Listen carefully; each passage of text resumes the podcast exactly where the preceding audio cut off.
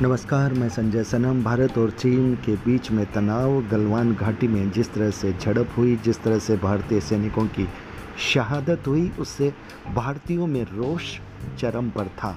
भारत की ओर से सरकार के लिए एक मांग बन रही थी कि चीनी सामानों का बहिष्कार किया जाए। ठीक इसी तरह से सोशल मीडिया पर चीनी ऐप के बायकॉट का ट्रेंड चल रहा था। उस ट्रेंड पर अब मोदी सरकार ने मोहर लगा दी है, यानी चीन के 59 एप्लीकेशन को भारत में प्रतिबंधित कर दिया गया है।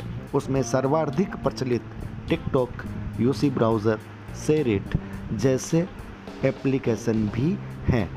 और अब इन एप्लीकेशन के बैन होने के बाद में इनका स्थान भारत के देसी ऐप लेने लग गए हैं।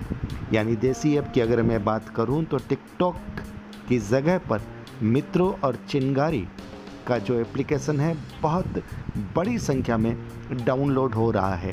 और अब भारत में जिस तरह से चीन के प्रति नफरत और गुस्से की भावना है, उसे देख करके भारत के लोग अब अपने ही देश के निर्मित एप्लीकेशन पर विश्वास भी कर रहे हैं, तवज्जो भी दे रहे हैं और ज़्यादा से ज़्यादा डाउनलोड करके चीन को गुस्सा दिखा रहे हैं, बता रहे हैं कि हम भारतीय अपने भारत के ऐप का ही इस्तेमाल करेंगे।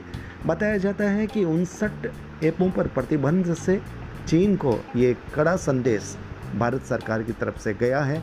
और निश्चित रूप से भारत में एक चीन के प्रति विरोध के जो स्वर हैं, उन स्वरों में सरकार ने भी अपनी मोहर लगा दी है। यानी अपने नागरिकों के स्वरों में, नागरिकों के आक्रोश में सरकार ने अपना समर्थन दे दिया है और ये जता दिया है कि भारत अब चीन के साथ किस तरह का नज़रिया रखने लग गया है, किस तरह की नफ़रत भारतीयों के मन में चीन के प्रति पैदा हो गई है।